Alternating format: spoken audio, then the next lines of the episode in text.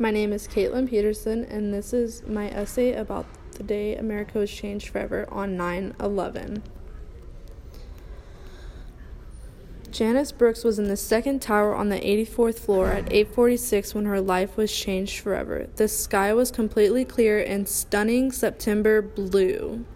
The first plane struck tower number 1, the tower adjacent to Janice's tower. Several thousand people inside the World Trade number 2 began evacuating unaware what was about to unfold. America was under attack by terrorists. At 9:03, the second hijacked plane hit the second tower as Janice and her colleagues were escaping for their lives. Janice states that 61 of her colleagues did not survive the attack. Stats claim 2,977 innocent Americans were killed in this horrific act of hate. After this horrific day, America remembers and labels it as the remembrance of 9 11. Three planes were set out to crash and kill every person aboard the plane and every person in the four buildings they targeted, which were the White House, the Pentagon, and the Twin Towers. One plane failed the mission and crashed in a field in Pennsylvania.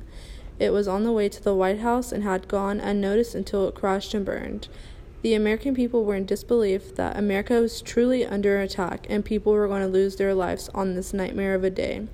19 hijackers also lost their lives because it was a suicide mission for all these foreign men.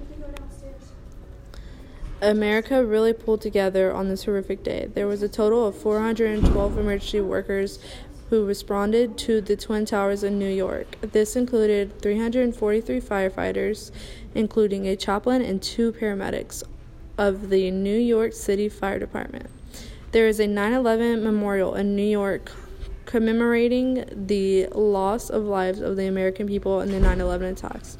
The president tries to make an appearance every year to pay his respects. He once made a memorable quote on the 9 11 remembrance, and this is We remember and we will never forget the nearly 3,000 beautiful lives taken from us so cruelly, including 184 men, women, and children here the youngest just three years old. We honor the courage of those who put themselves in honor's way to save people they never even knew.